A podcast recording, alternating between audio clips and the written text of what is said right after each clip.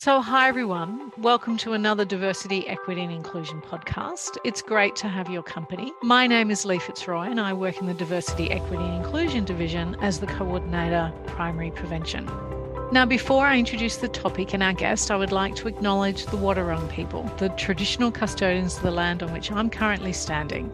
I would like to acknowledge elders past, present, and emerging and thank them for their care and custodianship of the land and the waterways.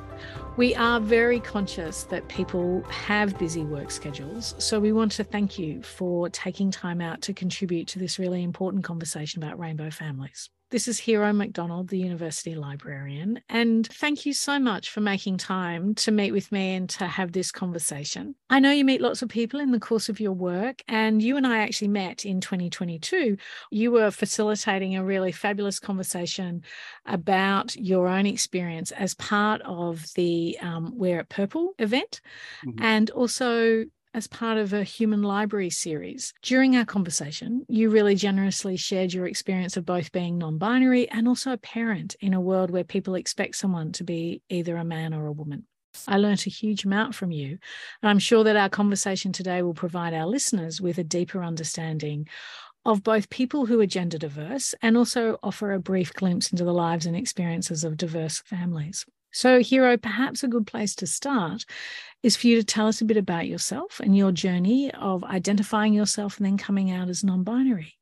Well, thank you, Lee. And it is really a pleasure to be with you here this afternoon. I guess, look, in, in responding to that question, I think a, a good place to start might be with um, what do we actually mean when we say non binary? because it's a, a label that really does cover quite a broad range of identities and experiences that, you know, all, as you've said, essentially kind of fall outside of that traditional gender binary. Um, and we could probably have a whole conversation, you know, specifically about that topic alone. But I guess just uh, quickly and, and fundamentally, from my perspective, non binary identities are ones that don't fit into those traditional binaries of male and female, but recognizing there's a real diversity within that. So, you know, some non binary folk identify as both genders. For other people, it's about identifying as neither. And for others, it's really about sort of being somewhere on a spectrum. And, and for others, it's a much more sort of fluid thing. Um, so some non binary folk identify as trans non binary, and others don't use that label at all. So it's definitely not a sort of monolithic or, or homogenous identity. Uh, and I guess I think it's quite interesting, you know, to to kind of reflect on gender from a, a, cultural perspective, and and in many sort of Western societies, you know, that gender binary um, has been, I would say, really predominantly unquestioned, but also really strictly policed. And there's been traditionally not a lot of space outside of that for for people who don't quite fit. Um, whereas obviously, when we sort of look at other um, a range of other cultures. You know, there are lots of examples of trans identities or a third gender being much more accepted and understood. But I guess in terms of my own journey, you know, I would say, I guess I've had a sort of interesting, maybe complicated relationship with uh, gender right from the beginning. I think from my perspective, it never made a lot of sense to me. And I don't think I ever felt really, really comfortable with those labels of girl or woman or boy or man for that matter. And I've always wanted to be something else or felt like something else. I wanted a third option, something that probably allowed me just to be human and be freed from expectations and interpretations and rules and sort of the connotations that seem to be so firmly embedded within this sort of western western construct of gender and the the gender binary.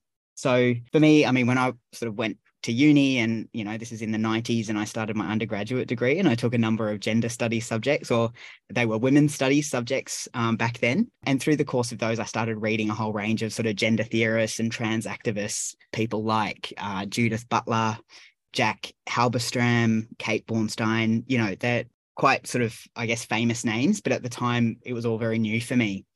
And I remember reading Judith Butler, and you know, she talks about gender being this sort of culturally scripted performance driven by norms rather than biology. And she talks about it sort of being really imposed rather than something that's kind of natural or innate in people. And it was kind of like pretty mind blowing. Um, it's something that sort of really resonated with me and and I guess my experience and reflections and you know reading authors like that and reading activists like that it sort of starts to give you words to describe feelings that have been really implicit And I think, yeah, reading Butler made me realize and helped me to articulate some of my frustrations and I guess the friction that I'd felt where these sort of culturally scripted gender norms really sort of played out. And I guess from my p- perspective, always felt like they were a little bit forced on me and others. And I guess it was, you know, on quite a profound level, I, I really sort of resented and, and rejected a lot of those norms because they just didn't match my sense of self or how I wanted to be seen or, or understood. And Hero, that's such an amazing lyrical description. And I love the intersections with theory because I remember reading Judith Butler's work in the early 90s and being, as you said, being really struck by her capacity to talk about gender as performance and how tightly prescribed the ways we have to operate mm. within our society and the ways that's um, policed and people get punished and uh, get forced into operating in a particular way. And I can imagine how liberating it must have been to come across some language to describe a really different experience of gender and gender identity. And so I'm wondering if I can ask you a bit about your experience being a parent and even would you define your family as a rainbow family is i mean you know you and i are also exploring labels and sometimes the mm-hmm. difficult impact of particular labels on people so i'd be mm. interested in both your view of that and also your experience of having a family in a really different context yeah. Okay. So there's a few um, elements to that question. Yeah. Sorry, hero. Like four questions all at once. Yeah. Great interviewing style. Um, all right, let let me start with the first part. So thinking about parenting. I mean, I guess firstly, just to to say what an incredible and beautiful and profoundly life changing thing parenthood is. Um, and you know, I'm only right at the beginning. My my baby's just turned one, so I've only sort of been on this journey for a little while. But I guess in the context of of this conversation specifically, one of the things that I would say has been most challenging about about the experience so far has been that sort of the gendered overlay that really infuses almost everything about parenthood in that sort of public realm. And when I think about my experience as a parent, you know, and I, I think first about my relationship with my child. And for me, gender is completely invisible in that relationship. You know, it's not something that I have to think about at all. It's completely irrelevant to the relationship that I have with my child. We're two human beings on this kind of incredible journey together. And in some ways, you know, I actually feel completely free to be the parent that I want to be and not be constrained in any sense by any of the sort of heteronormative rules and regulations that I think many straight cis people are, are very much sort of guided by and sometimes limited by. You know, I'm simply a parent and my role is to love and to nurture and to teach and clean up after and bathe and feed and support and cherish my child, you know, and my role is really to be there for her in the way that she needs me. And that is, or at least it, it should be the least gendered thing in the whole world. Yeah. So you've got that sort of experience of parenthood. And then there's the kind of the relationship that you have with your child as the world sees it or interprets it or reflects back to you. And that is is probably the space that I find really challenging.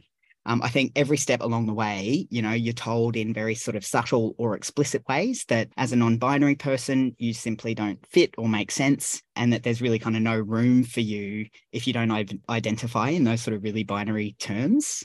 And, you know, language is always really important. And I know we've talked a lot about that. And obviously, non binary folks have adopted quite commonly pronouns like they, them, that gives us that sort of space and representation in language. But at this point, we sort of don't have equivalent non binary, non gendered terms for parenting labels like mum and dad. And so, you know, while some non binary folk have kind of created different labels to use personally with their children, there's no accepted or common alternative in, in common usage um, aside from the term parent, which obviously doesn't have the same sort of personal or affectionate connotations. And it's also quite tricky for a baby to say.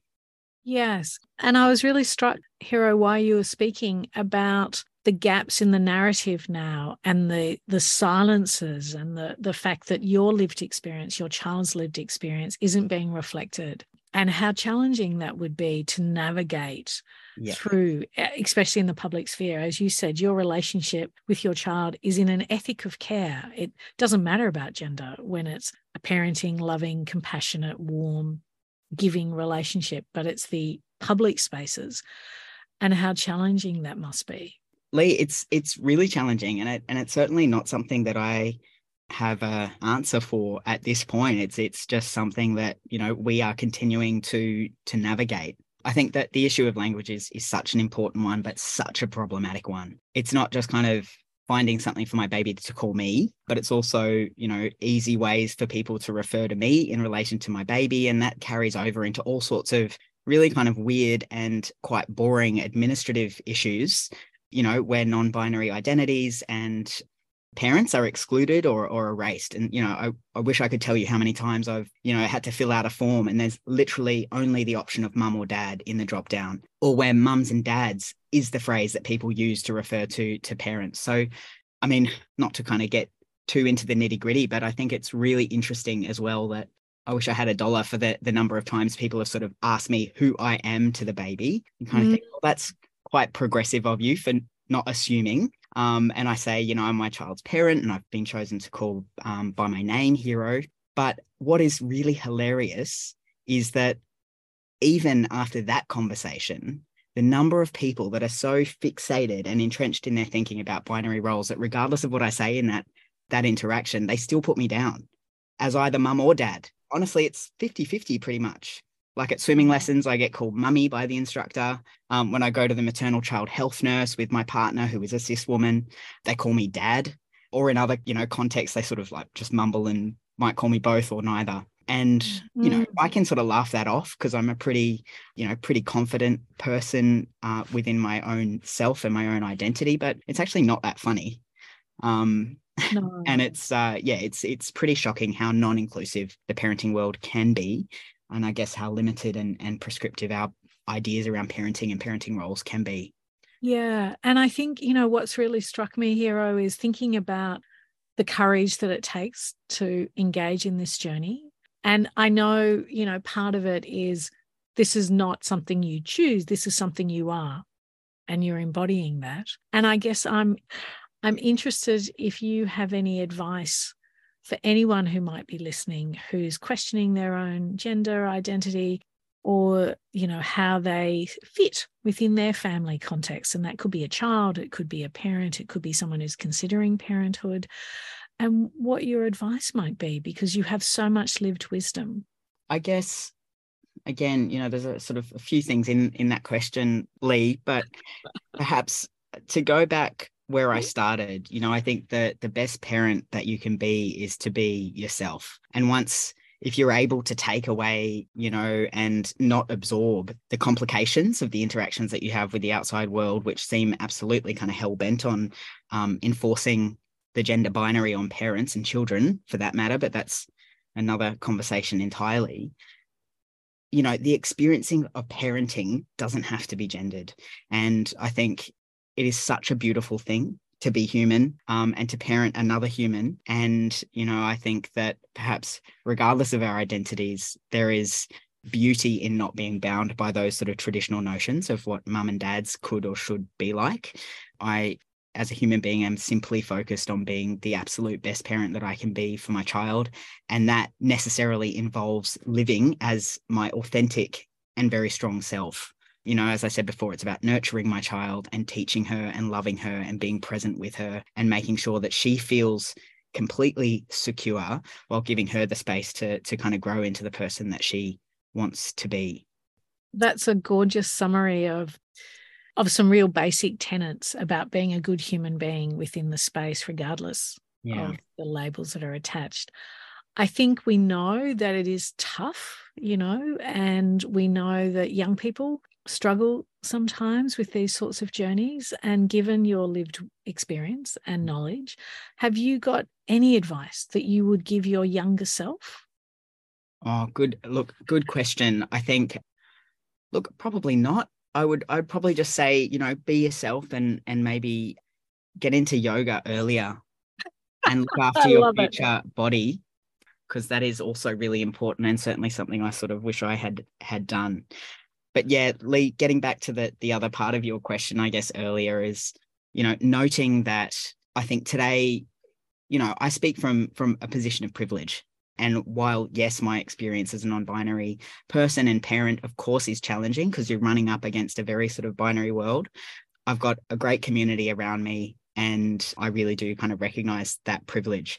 For other, particularly young people coming through and, and questioning their gender, or perhaps being in circumstances where they are not in a, a place of safety due to discrimination and, and the threat of violence, you know, those unfortunately are very, very common situations. And so I guess I would say, you know, to to those people and to your question, you're not alone.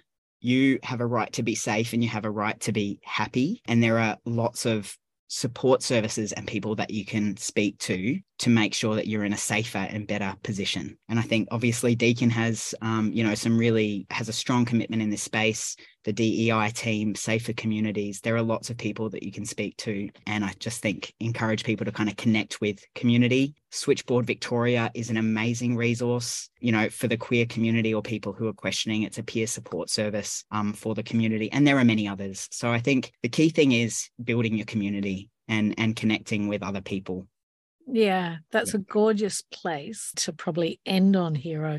I do want to thank you. Thank you for taking time out to speak with such courage and honesty about your experience, both parenting your daughter and also thinking about your advice for anyone who's listening and anyone who's thinking, because we know that change only happens when individuals speak their truth and also that people listen you know, sometimes they speak into an empty space. And so I really invite listeners to have the courage to question and challenge and change old beliefs and old truths that perpetuate discrimination and abuse and harassment against people who may have the courage to be different. So, to our listeners out there, thank you for taking time to listen. Thank you, Hero. I hope everybody has been challenged and inspired by your journey wish you well in that journey.